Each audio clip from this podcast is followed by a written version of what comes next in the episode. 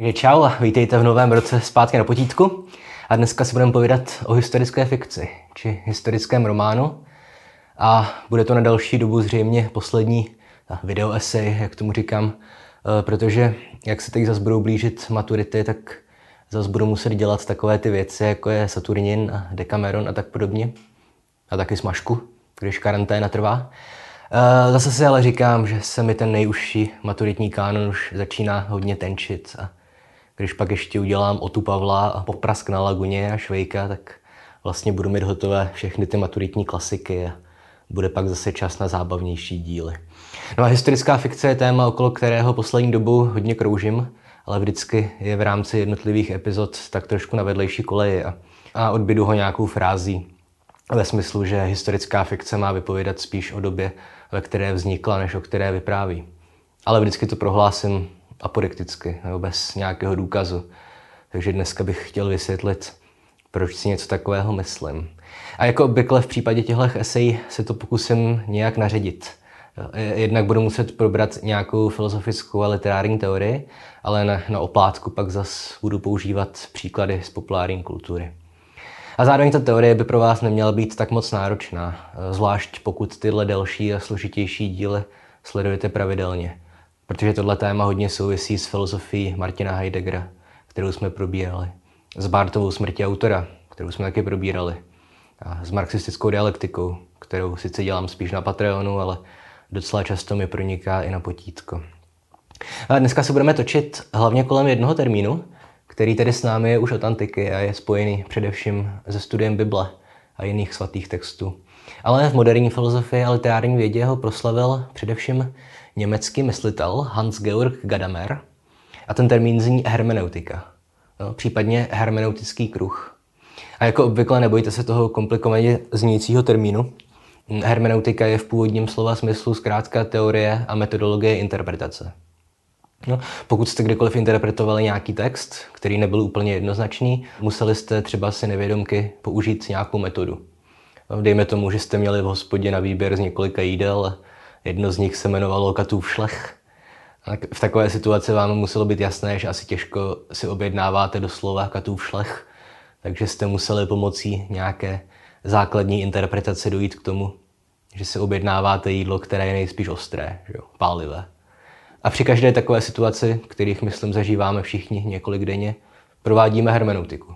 V tom úplně nejširším slova smyslu. No. Na druhou stranu, v takové situaci samozřejmě nikdy nepoužijete slovo hermeneutika, ale mnohem pravděpodobněji slovo interpretace. Či prostě jen porozumění nebo pochopení.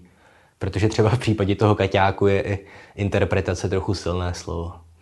No ale v původním slova smyslu je prostě slovo hermeneutika řecký výraz pro interpretaci. No, Aristoteles napsal dílo nazvané, myslím, Peri Hermeneias, sorry, já neumím starou řečtinu, eh, které se do češtiny překládá jako o interpretaci. No a dneska ale užíváme tohle slovo hm, trošku jinak. Většinou to omezujeme jen na dva případy. Jednak na interpretaci svatých textů, protože zkrátka celými dějinami středověké i novověké Evropy se táhnou spory o interpretaci Bible.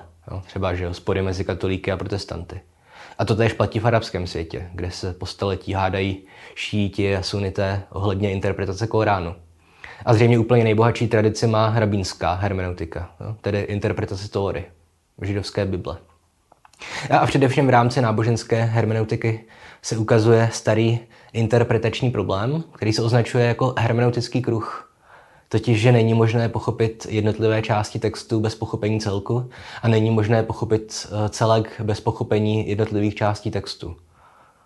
Tohle právě z toho pramení ty problémy s interpretací Bible kdy vám v Novém zákoně Ježíš zruší něco, co bylo psané ve Starém zákoně a vy teďka zase to, co je napsané ve Starém zákoně, musíte chápat skrze Nový zákon. Jo, proto je interpretace svatých textů tak strašně komplikovaná. No a druhý příklad, nebo případ, ve kterém používáme termín hermeneutika, je označení jistého filozofického a literárně teoretického eh, směru konkrétního jednoho. No, v literární vědě už zkrátka většinou používáme slovo interpretace pokud mluvíme obecně o výkladu významu literárních textů. A termín hermeneutika používáme už jenom v užším slova smyslu. E, pro filozofickou a literární školu proslavenou tím zmiňovaným německým filozofem Hansem Georgem Gadamerem. A Gadamer je téměř současný autor. Zemřel ani ne před 20 lety. A, a samozřejmě to není tak, že by to byl vyloženě zakladatel moderní hermeneutiky. Jo? On sám navazoval na Heideggera, Diltyho, Schleiermachera a další. Ale zkrátka, když dnes mluvíme o hermeneutice, jako literárně v jedné škole, obvykle nám v rámci nějaké asociace jako první naskočí jméno Hans-Georg Gadamer a jeho nejznámější dílo Wahrheit und Methode, čili Pravda a metoda. A hermeneutika se samozřejmě neomezuje jen na literární teorie. Jo, používá se prakticky ve všech humanitních vědách, jmenovitě v didaktice nebo sociologii. Ale o tom už by vám musel povědět někdo jiný. My zůstaneme u literatury a částečně filozofie. V právu samozřejmě je hermeneutika nezbytná, že jo? No ale čím se teda filozofie Gadamera a jeho žáků liší od ostatních interpretačních škol či teorií, jako je třeba formalismus, strukturalismus, marxismus, dekonstrukce? No, z mých starších videí nebo z vlastní četby už víte, že Gadamerův učitel, Martin Heidegger, se celkem rozsáhle věnoval otázce bytí, no, lidské existence, jakožto něčeho ze své podstaty závislého na čase. A určitou fixaci na kategorii času převzal od Heideggera i Gadamer. A v díle Pravda a metoda zavedl termín eh, historicky ovlivněné vědomí. Originále krásný německý výraz Wirkungsgeschichtliches Bewusstsein. No a eh, co tím, co tím má Gadamer na mysli? On ten termín, myslím, vysvětluje sám sebe už svým zněním. Historicky ovlivněné vědomí. Tedy, že když se podíváme na myšlení různých lidí v různých historických nebo i sociálních a geografických pozicích, tak ti lidi budou vždycky nějak ovlivnění svou dobou. No a společnosti, ve které žijí. Pokud jde o lidi z různých časových period, tak tam je to vůbec očividné. Když vám dneska ukážu tuhle hračku, běží, jo. A tak je vám jasné, že je to nějaký přístroj, na který se nahrávám zvuk, protože to vede k mikrofonu a Není vám na tom asi nic divného. Kdybych to ale ukázal nějakému středověkému mnichovi, tak si bude myslet, že je to nějaké kouzelnictví nebo, nebo ďáblův nástroj a nechá mě upálit. Že? A podobně i současný, dejme tomu, že Číňan, Arab, Američan a Čech, se můžou dívat na stejný objekt nebo text a vyloží se ho jinak. Nejsnáze pochopitelné to je samozřejmě v případě jazyků prostě. Zkrátka 99% zbytku světa neumí čínsky, arabsky nebo česky. Ale platí to i pro různá gesta. No, znaky, značky, indexy, cokoliv. No, možná si třeba vzpomenete na film eh, Hanební pancharti od Quentina Tarantina, eh, kde v té jedné scéně vlastně něm, němečtí vojáci odhalí amerického špiona, protože když v hospodě objednává tři drinky, tak zvedne prsty jinak, než jak to dělají Němci. Že? A radši ani nechtějte vědět, jak na prstech ukazují čísla Číňani jsem se to dodnes pořádně nenaučil, ale třeba tohle je deset, myslím. ale to je jedno. A, a, a mohli bychom samozřejmě pokračovat, že jo? Se stravovacími návyky, máte hůlky nebo příbor, pravidly silničního provozu, symbolikou barev, náboženskými tradicemi, no, čímkoliv dalším, co se zkrátka liší v čase nebo v prostoru.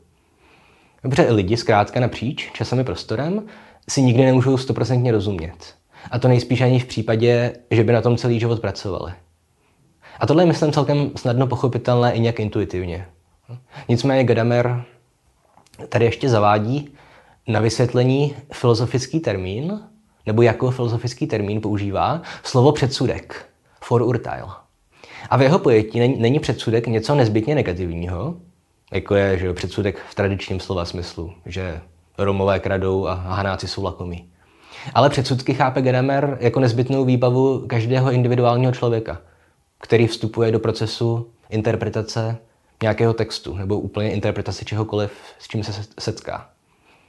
Což se opět děje několikrát denně, i když často automatické nevědomky. Hm? A mezi předsudky řadí Gadamer třeba právě naši jazykovou nebo sociální výbavu. Tedy předsudky, které jsou zkrátka nezbytné k tomu, abychom vůbec mohli nějak úspěšně fungovat ve společnosti. A třeba ti pokročilejší z vás tady opět už tuší vliv Martina Heideggera, nebo obecně fenomenologie – kde zkrátka celý náš kontakt se světem je založený na nějakém předporozumění, jo? na dosavadních znalostech světa. A tomu se prostě nejde vyhnout. Zkuste se podívat tady na tuhle moji lampičku. Doufám, že je vidět v záběru. Jinak jsem zkazil celou, celý štyk. Jo? A pokud se nebudete vyloženě soustředit, tak se na ně podíváte a v hlavě si řeknete lampička. Nezabráníte tomu, že jo? Stejně jako třeba nezabráníte tomu, abyste přečetli nějaký text, který se před vámi objeví na obrazovce, pokud se na něj díváte, abyste ho přečetli a pochopili. I když to je jedno slovo a vy ho na základě vašich předsudků pochopíte jinak než někdo jiný. Vemte si krásné české slovo bunda a pak si zkuste zjistit, co to slovo znamená portugalsky. No?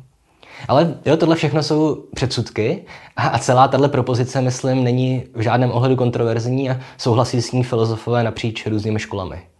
Rozdíl ale nastává v situaci, kdy začneme mluvit o tom, co z toho vlastně vyplývá. Jo, a jak to můžeme aplikovat v praxi. A opět, pokud jste na tomhle kanále častěji, tak už si sami dovedete představit, že třeba marxisti budou hledat původ předsudků v první řadě v různých sociálních strukturách jo, a na materiálním základu.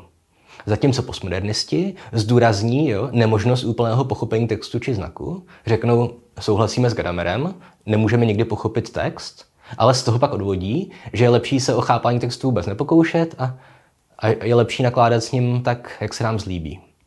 A obě tyhle možnosti jsou lákavé, proto taky je dneska v akademii tak populární marxismus a postmodernismus. Ale samozřejmě to nesedí úplně každému. A existuje i řada dalších populárních postupů, jak se s tímhle problémem vyrovnat.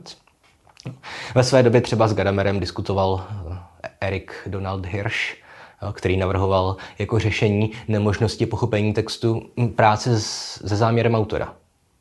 Což je ale podle mě nesmysl, a o tom už jsem vlastně natočil celé jedno dlouhé video nazvané Smrt autora, takže pokud si myslíte, že měl Hirsch dobrý nápad, tak vás odkazuju k tomu svému videu. Ale sám Gadamer navrhl jako řešení tohoto problému postup, který do češtiny obvykle překládáme jako splývání horizontů. Jo? Horizont Verschmelzung. Protože když třeba čtete nějaký starý nebo zahraniční text, už víme, že není ve vašich možnostech mu úplně porozumět. Protože vám nejsou dostupné všechny předsudky autora daného textu. Jo? Existují dva horizonty. Jednak ten váš a jednak ten náležející autorovi textu, který interpretujete. Nebo spíš horizont náležející samotnému textu. Ať jsem do toho zase netahám autora, když jsem právě řekl, že to není potřeba. Jo? No a řešení tohoto problému se už očividně musí lišit eh, v závislosti na desítkách různých proměných. Ať už ideologických, filozofických nebo jakýchkoliv jiných. A já jsem přemýšlel nad nějakým příkladem, který by vám to pěkně ilustroval, proč je jako tolik možností, jak tenhle problém s tou propastí časovou a jinou vyřešit. A nakonec jsme přišli jako nejlepší zmínit tvorbu titulků k seriálům zahraničním. Protože televizní seriály, obzvlášť sitcomy, jsou obvykle plné různých že, kulturních narážek a odkazů, které musí nutně časem nějak vyčpět. Řekněme, že máte nějaký americký seriál z 60. let, kdy nějaká postava řekne jiné postavě, že vypadá jako, dejme tomu, Julie Driscollova. Což byla ve své době relativně populární zpěvačka, známá v Americe určitě, která ale, myslím, postupem času celkem zapadla. A dá se očekávat, že dneska po nějakých těch 50-60 letech prostě 99% současných českých diváků netuší, o koho se jedná. Mimochodem dejte jí šanci, pokud máte rádi hudbu. Hlavně jejím CDčkům ve spolupráci s Brianem Ogrem, s klávesákem. Ale teda pokud budete k takovému seriálu dělat titulky, nebo překlad pro dubbing, tak máte dvě, dvě možnosti. Buď tam necháte původní jméno, které ale nikdo nepochopí a promluva tím pro diváka ztratí význam. Protože pokud by to byl, dejme tomu, nějaký umělecký text, tak se od diváka, recipienta, bude očekávat, že půjde naproti snaze o pochopení a třeba si to jméno vyhledá na internetu. Jenže v případě zábavného seriálu tohle od diváka nikdo nemůže vyžadovat. Ten sitcom má v první řadě funkci odpočinku a snadné zábavy. Takže pokud překladatel nechá původní jméno, Julie Driscollova, nejspíš tím překlad trošku skazí. Protože divák ani neví, jestli ta postava tu druhou postavu urazila, nebo to byl kompliment, jestli vážně vypadá jako Julie Driscollová, nebo to má ten vtip spočívat třeba v tom, že právě vypadá úplně jinak. Jo?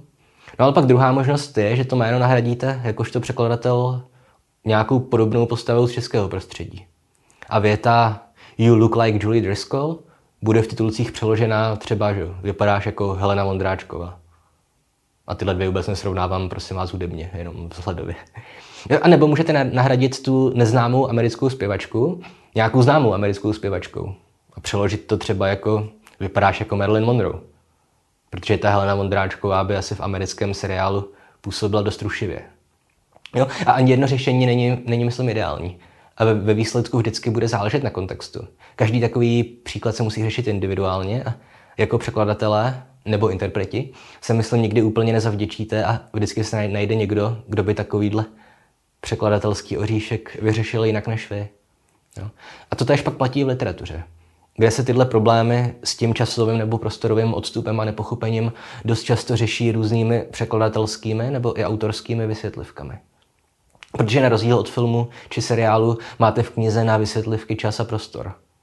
Určitě jste už někdy sami narazili na knížku, která měla vzadu nebo v poznámkách pod čarou vysvětlivky termínů nebo překlady cizích slov a tak podobně.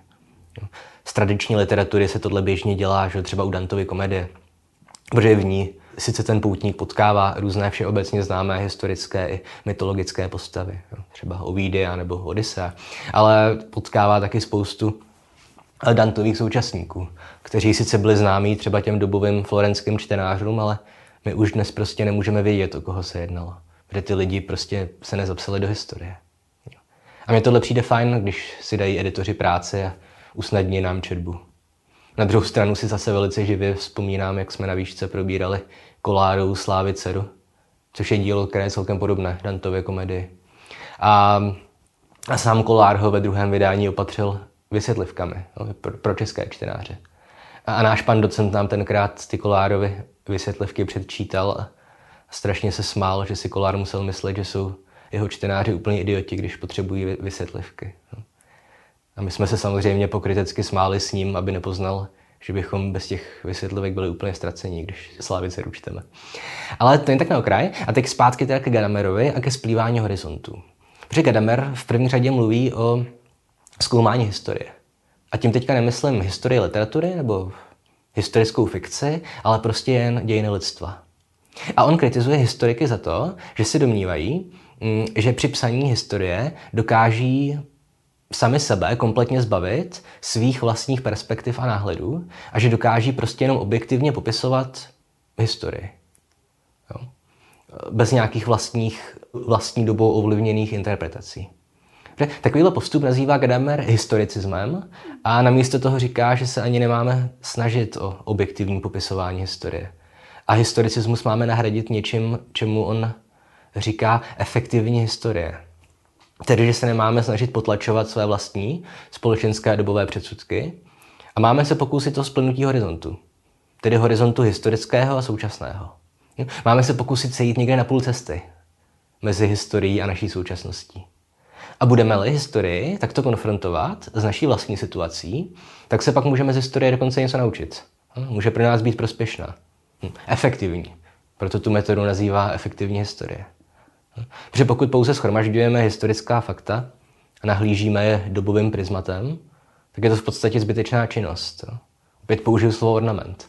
Protože takové dějiny si můžete tak maximálně vystavit v knihovně být hrdí na to, že je znáte a vypočítávat jména králů a letopočty, kdy vládli. A tohle zní možná úplně očividně, ale zkuste se zamyslet nad tím, jestli jste třeba v poslední době v nějaké historické debatě neslyšeli nějaký názor ve stylu ale takhle to tenkrát prostě bylo, takhle lidi přemýšleli. A jde se od toho pryč. A něčeho takového se dopuštíme všichni. Zvlášť učitelé, když vykládáme o nějakém delším časovém úseku, protože prostě některé věci musíme zjednodušovat.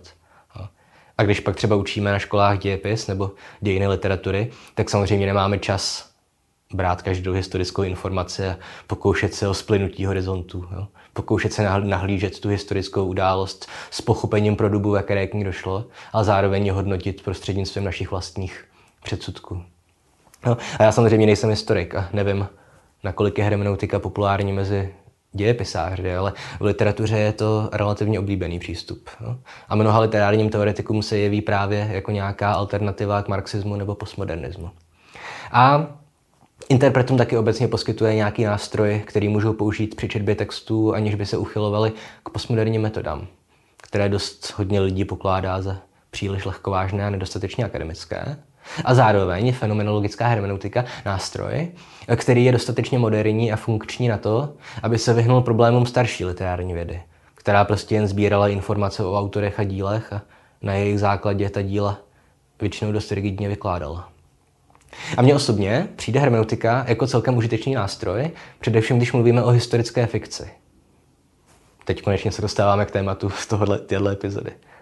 Teda když mluvíme o historické fikci nebo obecně eh, fikci vyrovnávající se s nějakým způsobem z minulostí. Třeba i nedávnou.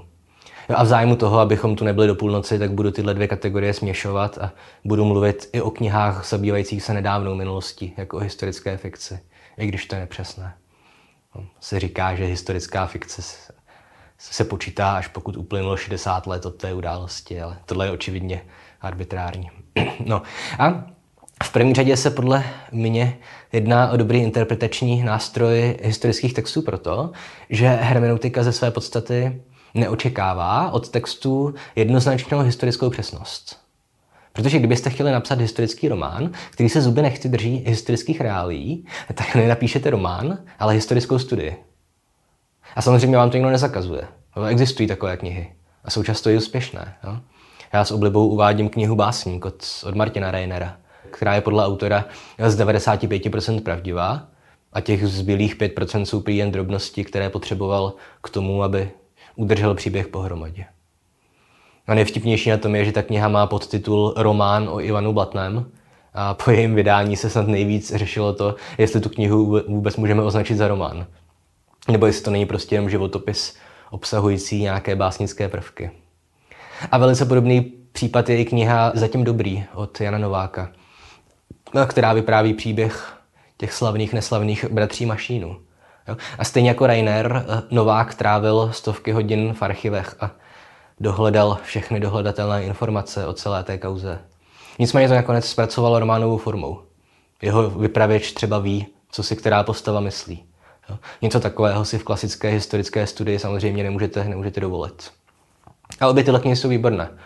Obě dostali magnézi literaturu za nejlepší knihu roku. A... Ale já osobně bych byl asi radši, kdyby ty materiály oba jejich autoři zpracovali jako studie. Dobře, na jednu stranu chápu, že chtějí ty příběhy dostat k co nejširší veřejnosti a romány čte zkrátka stokrát víc lidí než studie. Na druhou stranu ale nikdy nemůžete vědět, ke které z popisovaných událostí skutečně došlo a která je vymyšlena, když tam nemáte uvedené zdroje všude. Protože pokud Rainer říká, že si vymyslel jen 5% informací, tak vlastně celou dobu musíme přemýšlet nad tím, jestli zrovna nečteme těch 5%. A kromě toho u podobného typu literatury trošku postrádám ten kontakt ze současností. To Gadamerovo splnutí horizontu. Samozřejmě se o něj můžeme pokoušet my jako interpreti. Určitě se najdou čtenáři, kteří takový postup dokonce třeba upřednostňují. Ale potom dochází při četbě k tomu, že v té knize hledáte něco, co tam prostě není. A já proti tomu samozřejmě nic nemám. No to bych si jakožto postmodernista neviděl do huby. Jen upozorňuji na to, že je to jako slušný paradox. A že na takové knihy prostě nemůžeme uplatnit to pravidlo, že historická fikce vypovídá o době, ve které vznikla a ne o době, kterou popisuje. No a tohle jsou ale spíš výjimky, takovýhle typ textu, které tvoří nějaký relativně specifický subžánr. Ale většina autorů historických fikcí se, myslím, i vědomně, někdy i nevědomně, pokouší o to, aby děj jejich knih nějak splýval ze současností. Všimněte si třeba v současné české literatuře, kde je samozřejmě historie snad nejoblíbenější téma. Jak snad v každé druhé knize je ta popisovaná událost doslova rámcovaná současností nebo nedávnou minulostí. Zvuk slunečních hodin od Hany Andronikové, žitkovské bohyně Kateřiny Tučkové, selský baroko Jiřího Hájíčka, peníze od Hitlera od Radky Denemarkové. Pro všechny tyhle knihy platí, že se v nich propojuje současnost s nějakou významnou historickou událostí. Nebo i nepříliš významnou, pokud jde o žitkovské bohyně. A mě třeba vždycky někdo píše usmažky nebo jinde nějaký pasivně agresivní nebo i aktivně agresivní komentář, když v nějakém videu zmíním, že poválečný odsun sudeckých Němců je problematické téma. To, to je u mě dané asi z velké části prostě, že to je nemoc z povolání u mě, protože se tomuhle tématu věnuje hrozně moc současných českých spisovatelů, takže o tom pořád dokola čtu v současné literatuře. Na druhou stranu je, je to ale očividně téma, které vyvolává i dneska nějaké debaty a emoce a od spisovatelů se tedy dá očekávat, že se to chytí že? a budou se tu problematiku snažit proskoumat ze všech možných úhlů pohledu. A budou se pokoušet o splývání horizontu, tedy o proskoumání toho, hm, jak můžeme tyhle už relativně částečně pozapomenuté události chápat a interpretovat dneska. A samozřejmě, až budou psát historici za sto let o současné literatuře, tak na základě tedy těch knih jako nedojdu k závěru, že odsun sudeckých Němců bylo problematické téma. Ale že to bylo téma, které bylo typicky problematizované v české literatuře na přelomu tisíciletí. Jo? A u takovýchhle typických historických románů, myslím typicky, na rozdíl od zmiňovaných děl Rainera či Nováka, které mají blíž literatuře faktu, tak je zkrátka fikce a vymýšlení si přirozenou součástí jejich struktury. Protože funkcí románu, ani těch historických, není v první řadě podávat pravdivé informace o minulosti, ale vyvolávat emoce, no, nutit k přemýšlení, podrývat nějaká dogmata, no, cokoliv. A přesto se našli takový inteligenti, kteří třeba vyhrožovali Kateřině Tučkové smrtí a nazývali vlastně zrádkyní, když v románu Vyhnání Gerty Schnerch ukázala některé sudecké Němce jako nevinné oběti pomstychtivých Čechů. A nějaké výhrušky jsou samozřejmě už úplný extrém. Nicméně takovéhle postupy si nezaslouží ani kritiku, že? protože prostě fikce není věda. A já jsem si něčeho podobného jako v mladické nerozvážnosti taky dopustil v souvislosti s dílem Aloise Jiráska. No, protože tomu si často vyčítá a já jsem si to před lety taky chytil, že psal tendenčně a zkresloval české dějiny, především že husitství a, a barokní reformaci a národní obrození. A, a ano, Jirásek zkresloval české dějiny a psal tendenčně. Jenomže Jirásek nepsal historické studie, ale historickou fikci. A pokud jsem mu to já kdysi vyčítal, tak to bylo ode mě stejně hloupé, jako je dneska hloupé kritizovat Tučkovou za to, že píše nějak tendenčně o odsunu Němců. A stejně jako jsem říkal, že tenhle že tahle tendence v současné české literatuře řekne o dnešní době něco historikům třeba za 100 let, tak stejně tak Jiráskovo dílo nám dneska, tedy zhruba po těch 100 letech, něco říká o tendencích v české literatuře a obecně kultuře na přelomu 19. a 20. století. A my si z dnešního pohledu můžeme číst Jiráskova díla snažit se v nich objevovat, jakým způsobem Jirásek historická témata zpracovával, čeho tím chtěl dosáhnout a jakým způsobem si jeho texty můžeme aplikovat na současnou situaci. Tady je to vůbec zajímavé, protože nám splývají ty horizonty tři. Dejme tomu ten husický, ten Jiráskův a ten náš současný. A u Jiráska je ten problém samozřejmě o něco komplikovanější a pravděpodobně by to stálo za samostatnou epizodu, protože tam se zase otevírá ještě další rozměr toho problému vztahu fikce a reality, totiž že Jiráskův výklad českých dějin je, myslím, už do určité míry zakořeněný v české kolektivní paměti, ale tohle už by bylo zase jiné téma. No. A spíš do série o umění jako ideologickém nástroji. No, teda něco ve smyslu, jak moc mají lidi pokřivené obrazy historických postav, no, které jsou známější z literatury než z dějepisu. No, postav jako je Richard III. Antonio Salieri, snad Kleopatra, že jo, třeba. Um, jenom spíš jako téma k diskuzi mě teďka napadá, že jo, papež Alexandr VI, alias Rodrigo Borgia, na kterého prostě známe z populární kultury jako toho největšího papežského padoucha. Že jo. Ale co jsem si tak o něm v poslední době četl literaturu faktu, tak většina těch příběhů o, o incestu a, a trávení nepřátel, dalších vraždách jsou nejspíše na pomluvy. A že on si se kašlal na celibát, že jo. Dobře, dobře pro něj. A provozoval nepotismus, to se taky dělo vždycky a nikdy se to dít nepřestane. Zdravíme Huntera Bidena. Ale jinak byl Alexander v tom dobovém papežském diskurzu spíš asi i pozitivní postava, no, která jednak dokázala konsolidovat moc, ale třeba taky potlačoval vliv inkvizice. A co je vůbec nejzajímavější, tak přijal do Říma židy, vyhoštěné ze Španělska a Portugalska. A to nejenom bohaté, což by se asi dalo interpretovat jako nějaká ekonomická strategie, ale, ale prostě všechny. A opět neznám pozadí těch událostí a ono to přijetí židů i tlak na inkvizici samozřejmě měli nějaké politické účely. Že? A nedělal to jen jako dobrý skutek, ale chci prostě říct, že zkrátka fikce občas dokáže zamotat i skutečnými dějinami, nebo teda jejich vnímáním. A, a co je ještě zajímavější, tak samozřejmě i dějiny jsou jenom vyprávění. Stejně jako román. A čím dál od současnosti se v historii dostáváme, tím víc si musíme domýšlet. Ale abych už se dostal k nějakému závěru, protože asi slyšíte z mého hlasu, že to není úplně OK. Eh, tak v první řadě mi šlo to ukázat hermeneutiku jako nějakou interpretační alternativu pro ty, kteří nechtějí používat marxismus nebo postmoderní dekonstrukci.